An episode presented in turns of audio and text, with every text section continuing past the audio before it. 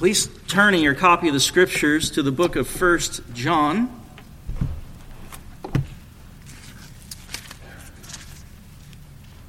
I'll be reading the whole chapter. It's not a long chapter, but it's a significant chapter that gives great encouragement to the people of God. It's probably helpful to remember that we uh, just last week began a series uh, preaching through the shorter catechism.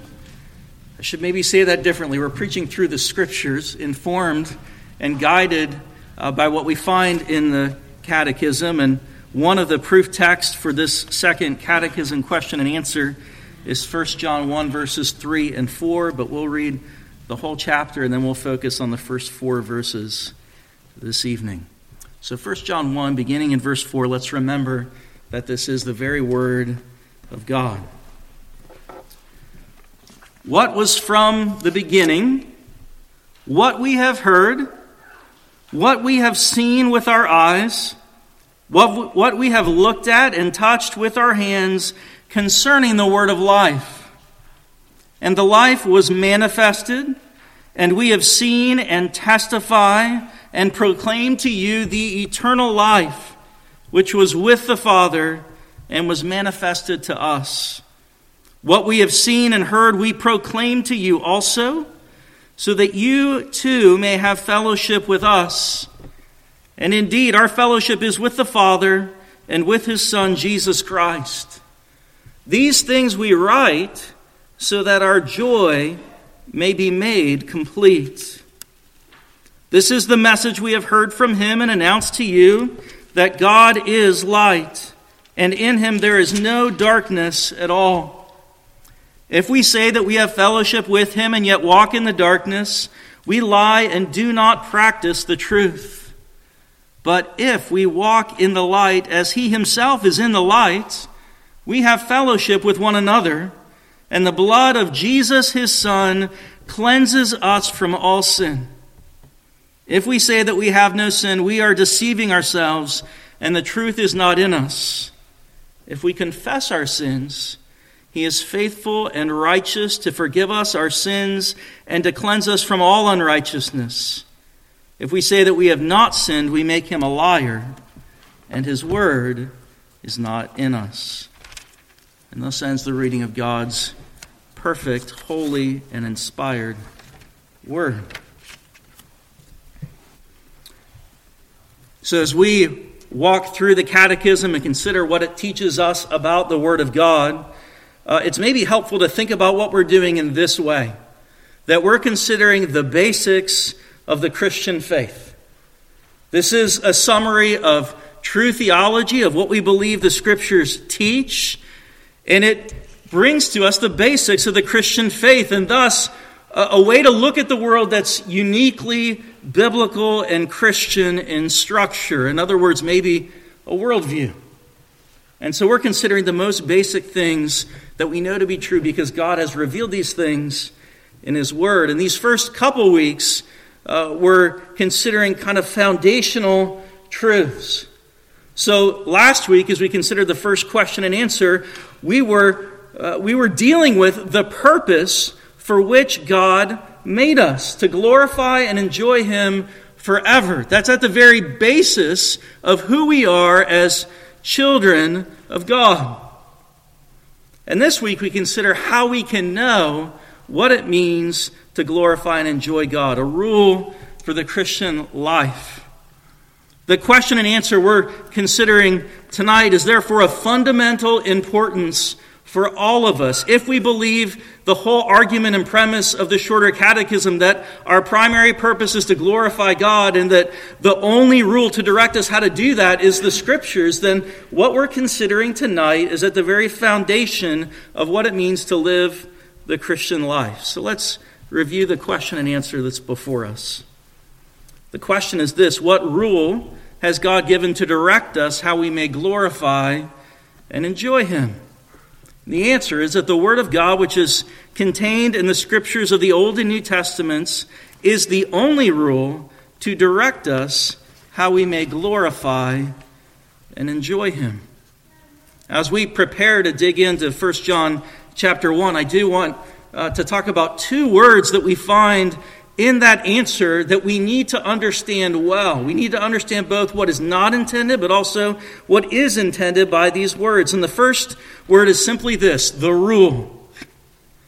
It's the only rule to direct us how we may glorify and enjoy Him. When you hear that word rule, does your neck stiffen a little bit?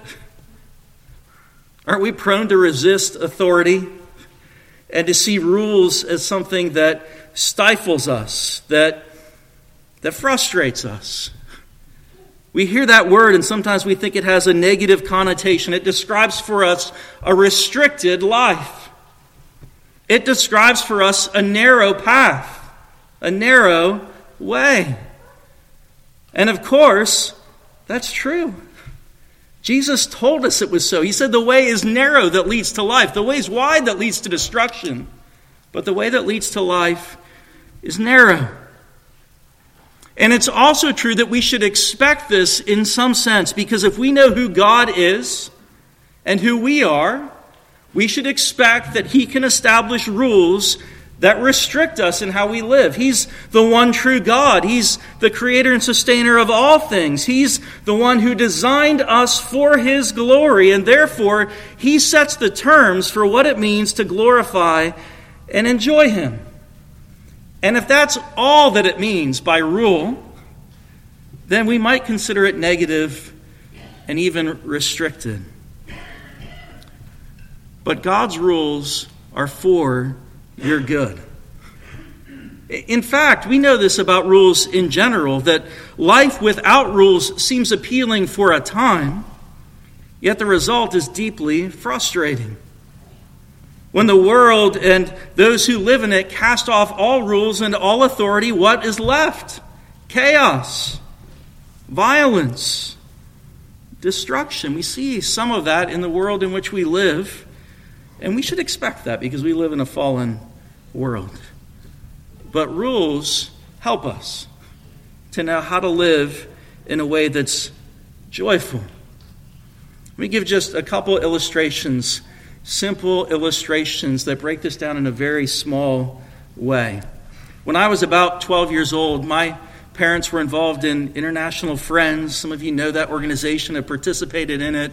We would sponsor families, one from Japan, later a family from uh, China, and often they would be at our house for Thanksgiving. And one year, my brother and I, at 12 years old, were given the task as hospitable hosts to care for a young boy. And so we played Battleship with him. And it was the longest game of Battleship that I've ever played because I kept dropping bombs and they kept missing him. And eventually I turned to my brother and said, There's no room left on the board for any of his ships. And my brother started to watch him, and as I would drop things, then he would move his ship to the place where I'd already dropped something. That was frustrating. I'm sure as a 12 year old boy who was trained in the church that I dealt with it with grace and mercy. But rules are for our good and for our joy.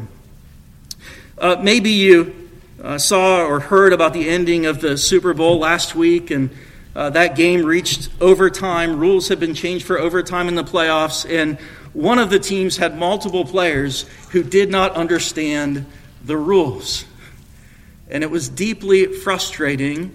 And as they tried to understand the rules in the midst of the game, it cost them in some significant ways. rules are important in everything that we do, therefore, are good. And if that's true of battleship and a sporting event, how much more is that true of life lived in obedience to God? Life lived in a world that God created and designed for His glory and for our good, who made the rules for the world that He created, how much more is it necessary for us to know the rules about how we should live and to receive wisdom from above to follow those rules as God has established them? We have that in the Bible. When we read Shorter Catechism question and answer 2, and hear that word rule. Here's what we should be thinking God, in His grace and mercy, out of love and concern for your well being, lays out the rules for Christian living, which are, as they're described elsewhere in the scriptures, a light to our path. And those rules allow us to glorify Him and to enjoy Him fully forever. So when you talk about rules and you hear the Catechism talk about rules, here, God's kindness, His grace, His mercy, and His love. But there's another word we need to understand. It says that the Word of God, which is contained in the Scriptures of the Old and New Testament, this is the one that we need to understand, first of all, what it's not saying. There's two false theologies that are prevalent in our world and even in places that call themselves the church that understand that word contained in ways that do violence to the scriptures. The liberal says something like this that within the many books, chapters, and pages of the scripture, you can find the Word of God in parts of it. The Bible as a whole is not the Word of God. The Bible in its entirety is not the Word of God, but the Bible contains within it the Word of God. And then it becomes a game to decipher, to decode, and to determine which of the words of Scripture are actually words from God. Now, I hope that when you hear someone speak in that way, that you respond something like this What? How does that make sense? Nobody reads The Great Gatsby and says, well, that whole book is called The Great Gatsby, but I'm looking for the parts that are really and truly The Great Gatsby. You don't do that with Great Expectations or The Count of Monte Cristo, because if you do that, you start to cut up the story and you're left with no story at all. And so we can't understand it in that way.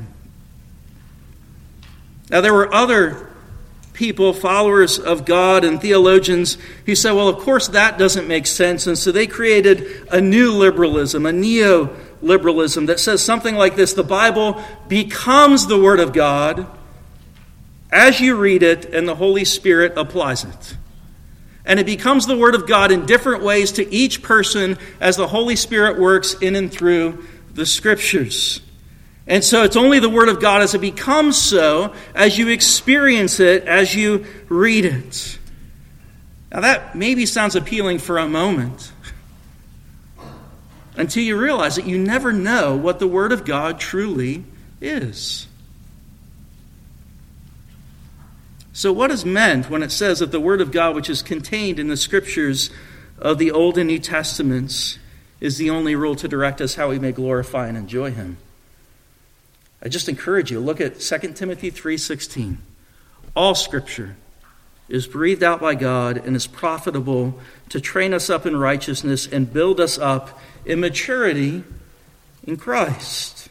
Every book, every chapter, every page, every verse, every word, every letter of the scriptures is the very word of God. And hear this, friends, it's the word of God to you in its entirety so that it is profitable for you. It does build you up more and more into the image of Jesus as the Holy Spirit applies it and as you grow in understanding.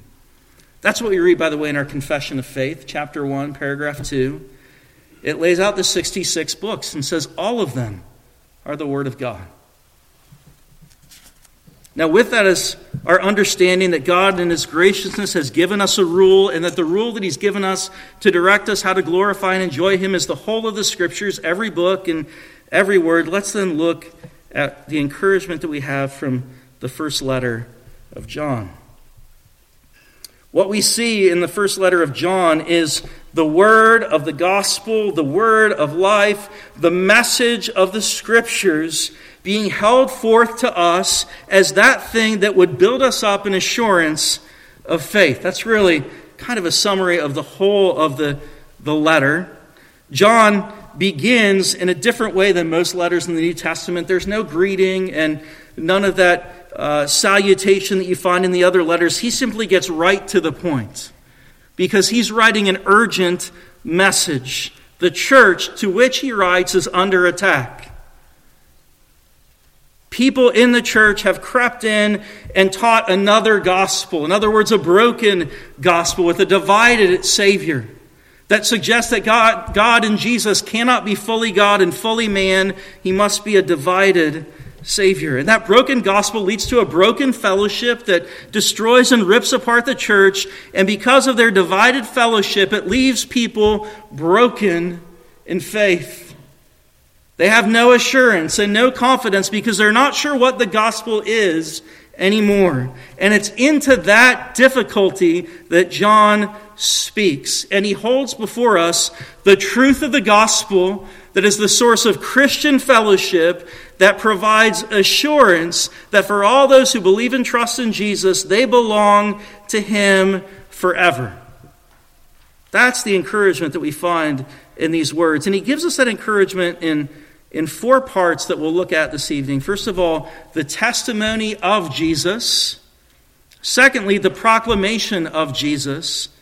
Third, fellowship in Jesus. And fourth, joy in Jesus. So it's interesting as you read this, the way that the letter begins. It doesn't even sound like a sentence, does it? What was, what was, what was, what we have heard, what we have seen. It's only when you get to verse 3 that you get to the, the primary statement of that opening sentence of the letter. What we have seen and heard, we proclaim to you also. And what John proclaims to them and what he proclaims to us, inspired by the Holy Spirit, is simply this the word of life. Look again at verse 1. It says, What was from the beginning, what we have heard, what we have seen with our eyes, what we have looked at and touched with our hands concerning the word of life. Now, maybe you read that and you hear something of what John began his gospel with. In the beginning was the Word, and the Word was with God, and the Word was God. And we're going to have to interact with that some this evening. And so, as you hear the word of life, maybe you're thinking that the Word is Jesus. And that might be understandable, but it seems as if the word is actually the message, the content of the gospel, which reveals to you Jesus, who is life. Because notice what happens in verse 2. It says, And the life was manifested. Jesus, we have seen and testify and proclaim to you the eternal life, who is Jesus. John's reminding us that the message of the gospel, the content of the scriptures, is not merely a philosophy, but it speaks to us of a person. The second person of the Trinity, the eternal Son of God, Jesus Christ, who is, for the people of God, a present, living, real Savior. That's where John's pointing us in this letter to Jesus, the source the giver of life. And I think that's where the catechism question and answer, chapter, uh, number two, is leading us as well. See, sometimes you'll hear critiques of the Westminster Standards that they start in the wrong place, that they start with a book when they should start with the person and work of Jesus Christ. And so they compare it to that beautiful question and answer in the Heidelberg Catechism, the opening question What's my hope in life and death? And the answer that many of us know quite well that I am not my own, but belong body and soul in life and in death to my faithful Savior, Jesus Christ. And it goes on to say what Christ has done for us. Unless I fall into this strange idiosyncratic battle that my confession is better than your confession and my catechism is better than your catechism, which only Reformed people seem to do. Let's just say that's a great question and answer that brings great encouragement to the people of God. But I actually think that's where the catechism starts as well. Because how do we know Jesus? We only know him as he's revealed himself to us in the Word. The Westminster Standards start here with the Word of God, the only rule to direct us how we may glorify and enjoy Him, because it's only in and through the Word that you can know Jesus. So that John says, We proclaim the Word of life, because this Word, this gospel, this message brings you to the crucified and risen Jesus. This book of life tells you about the Savior in whom there is eternal life. And that's what John then lays out for us in these first two verses. He says that it was from the beginning. That's where you begin to hear echoes of John chapter 1. In the beginning was the Word, and the Word was with God, and the Word was God, and the same was in the beginning with God. This is the eternal Son of God, of whom John writes, who was there in the beginning, who has no beginning and no end, who's with the Father in perfect fellowship and union as the second person of the Trinity, and has been forever. But it seems as if John's also speaking of another beginning the beginning of Jesus' earthly ministry, and therefore the beginning of the apostolic ministry, those who would come to walk with Jesus and see him and hear him. He's revealed himself at that point as well in a unique and special way. And John then opens that up for us. He reminds us that Jesus appeared in such a way that he appealed to all the senses of his disciples, the apostles, who walked with him and talked with him. In other words, the eternal Son of God became man. He was a real, living, present Savior. He made himself known to the apostles by appealing to them through all of their senses. That's what he goes on to say. What we have heard. You might read that and say, well, they heard about Jesus as he was spoken of in the Old Testament writings, but John's saying more than that. We actually heard him, we heard his voice. It says in verse 5 of the same chapter, This is the message we have heard from him. He spoke to us. He explained to us how all of the scriptures pointed us to the eternal Son of God who by his death and resurrection would bring life to the world. We heard him speak. So, what we have heard, what we have seen, and then he adds to make it really clear with our eyes. We looked upon his face. John could say, I watched him die was one of only two that was there as he hung on the cross and breathed his last breath.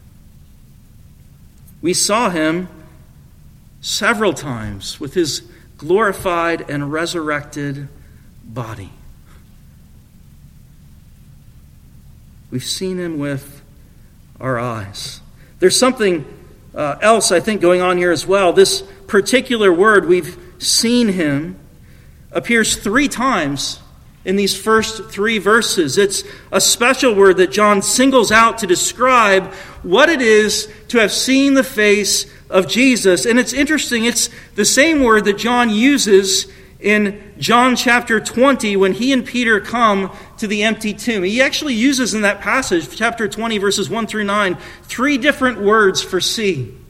John shows up in the tomb and he sees the empty tomb. Peter shows up and he looks upon the, the grave clothes. And then John says in chapter 20, verse 9, that he saw that Jesus was not there and believed. And that word saw in chapter 20, verse 9 is the same word that he uses here. I've seen him. We've seen him with our eyes. It left an impression upon him that caused him to know and to believe that this is the eternal Son of God who died and was raised to save sinners like John. So we've heard him, we've seen him with our eyes, and then he goes on to say, We looked at him. It means he perceived, didn't just see him, but he perceived and understood who he was and touched him with our own hands. We touched his wounds, his pierced side. You can certainly think of Thomas and his desire to, to see and to touch his Savior. But Jesus actually told them to do that as well. In Luke chapter 24, when they weren't understanding who he was, he said, Come and touch me with your hands and know who I am. So they've seen him, they've heard him, they've looked at him, they've touched him, the one who is the word of life. But he also appealed not just to their senses, but he appealed to their souls. And I think that's something of what we're getting in verse 2. Notice that now Jesus is called the life. Verse 2 And the life was manifested. He appeared, we might say. The one who was from the beginning, who was with the Father from all eternity, the one who was with God and who was God, the one in whom all things came into being, the one in whom was life, the eternal Son of God, who is the same in substance and equal in power and glory with God the Father, became man. And he appeared to men and women in the flesh. But he didn't just appear to generic men and women. John makes it clear as well that the one who is the eternal life, who was with the Father, was manifested to us. John and James and Peter, as we'll see a little bit later in 2 Peter 1, were on the Mount of Transfiguration as they saw Jesus and heard the voice of the Father and saw him in some kind of transfigured, glorious state. And as we'll see, because he was one who had seen Jesus and who had seen him in human flesh, it prepared him to write Scripture for us to read and to hear the voice of Jesus. You see, John wants us to understand that as he writes under the inspiration of the Holy Spirit, that the message, the gospel, the word of life that he speaks is the word of Jesus. Because Jesus first appeared to John and to others. He visited with them, he spoke with them, he lived among them to testify about himself, who he is, and what he came to do. And that this is of first importance for the people of God because to know Christ is to know God, and in knowing him, you have eternal life because Jesus is eternal life. Isn't that what we read in John 17? And so we see, first of all, the testimony of Jesus as he came in human flesh and revealed who he was and what he came to do. But secondly, we see in 1 John, these first few verses, the proclamation of Jesus. Jesus appeared, he was manifested, he revealed himself. And then there's this interesting thing that happens in verses 1 and 3. It, it uses the word we and you. He revealed himself to us, in other words, verse 3, and then we proclaimed him to you. John and the other apostles were given a task of gospel proclamation because they were ones who had seen Jesus. And they proclaimed Jesus in three ways as is laid out to us in these verses. First of all, we're told in verse 2 the life was manifested, and we have seen and testify. And what he's reminding us is that he and the apostles are in the unique role of eyewitnesses. That cascade of sensory descriptions in verse 1 is a reminder that John and others were eyewitnesses of Jesus. It's court language. They testify, they give eyewitness testimony concerning the person and work of Jesus. In fact, Jesus told them that that was their task. Luke 24, verses 45 through 48, as he reminds them that all of the scriptures were pointing forward to his death and resurrection, he says, And now you are my witnesses. Again, in Acts 1, verse 8, he tells them that when they receive power from the Holy Spirit, that you are my witnesses in Jerusalem, in Judea and Samaria, and to the ends of the earth. Second Peter 1 verse 16, John in particular, or Peter in particular, speaking of Peter, James, and John, says, We are we were eyewitnesses of his majesty as he remembers the Mount of Transfiguration.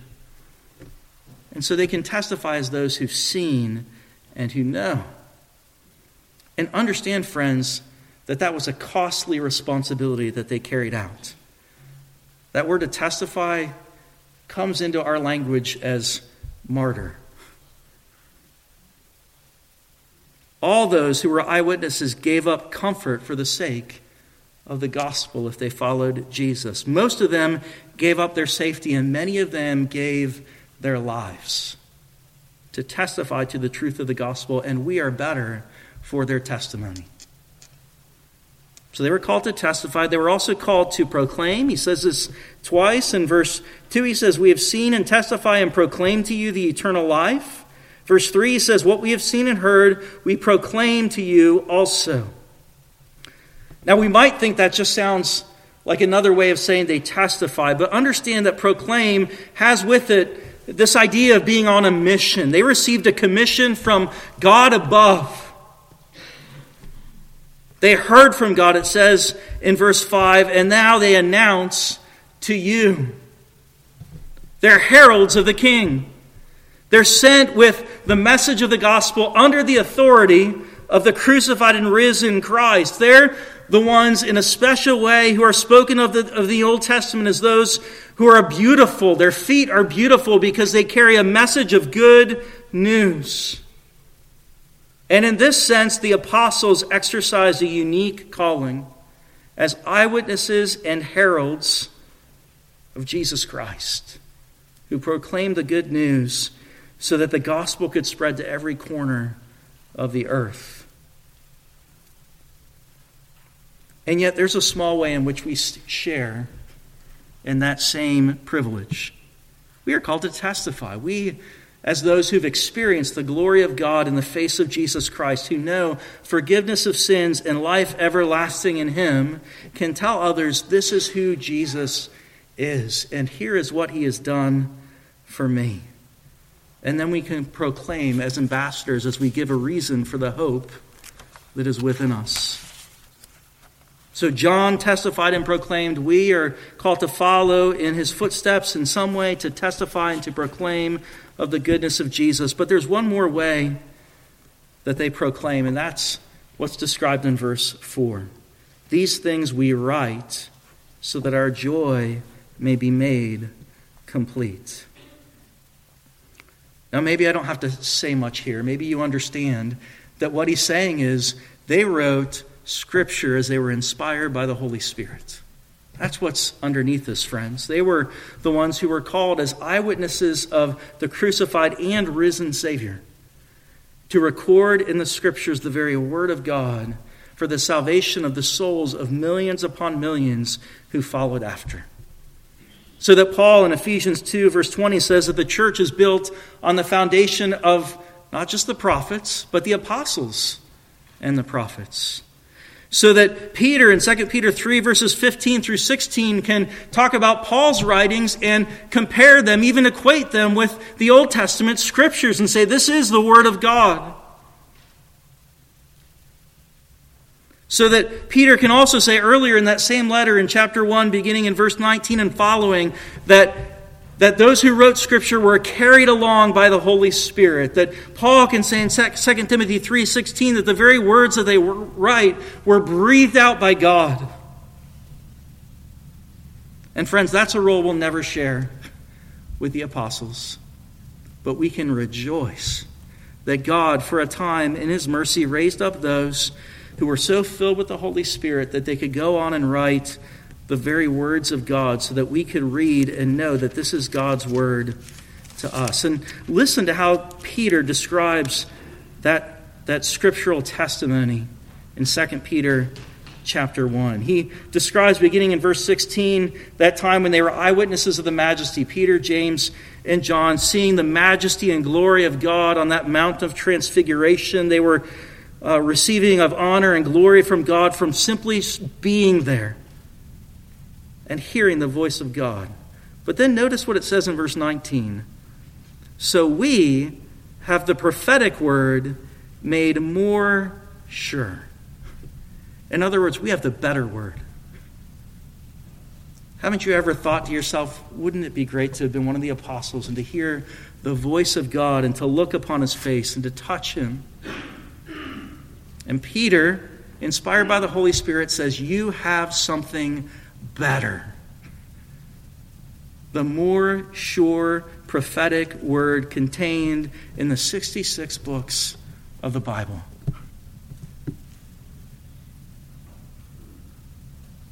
So we have the testimony of Jesus through his life and death and resurrection. We have the proclamation of Jesus as the apostles testify and proclaim and write.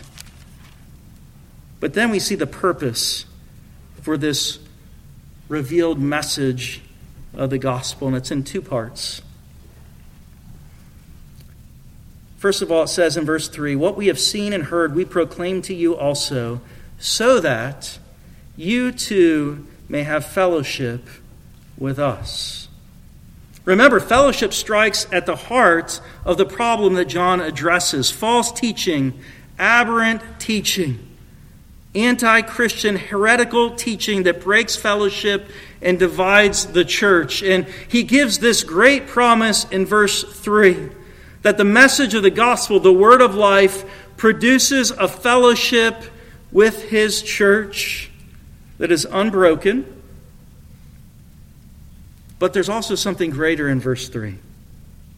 Notice what it goes on to say. And indeed, our fellowship is with the Father and with his Son, Jesus Christ.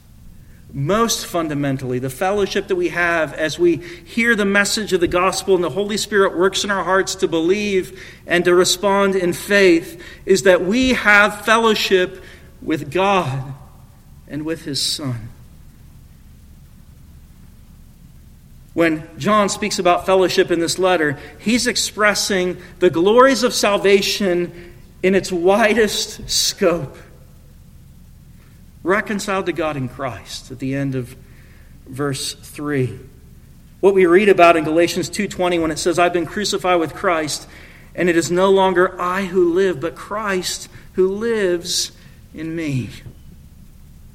The fellowship that Paul writes about in Ephesians 2 when he says that wall of separation has been torn down and those who were without God and with hope, without hope in the world now are reconciled to God by the blood of the cross of Jesus. So we have fellowship with God in Jesus. We have a reconciliation that produces in us holiness of life. It's what he goes on to talk about in verse 6 that we can't have fellowship with darkness, but that in Christ we have fellowship with the light, who is Jesus. And because we have fellowship with God and with Christ, we have fellowship with one another. Our fellowship with one another in the church of Jesus Christ depends on our blood bought fellowship with God the Father, God the Son, and God the Holy Spirit. The very message that John saw and believed and testified to and proclaimed and wrote, which he in all the scriptures calls us to believe, has to do with Jesus and the forgiveness of sins and fellowship with God that we have in him. And therefore, the rule that directs us how to glorify and enjoy God is gracious. Because the rule has everything to do with the work of Jesus to save sinners like you and like me.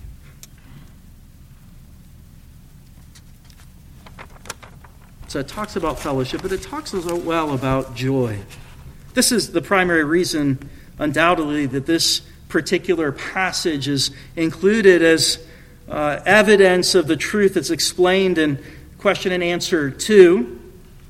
Remember, that answer says that we have this rule contained in the scriptures of the Old and New Testament, which is the only rule to direct us how we may glorify and enjoy Him. For those of you who were here last week, I'm not sure what most stuck with you, but what stuck with me was something that Pastor Shishko said that was something like this that God wants our joy. And that he works through Jesus in such a way to give us joy. And that at the heart of his desire for us is that we would find joy in him. And think about all the things that we just heard that were proclaimed and written by the apostles that Christ's death is our death, so that I've been crucified with him, and the life that I live, I live in him.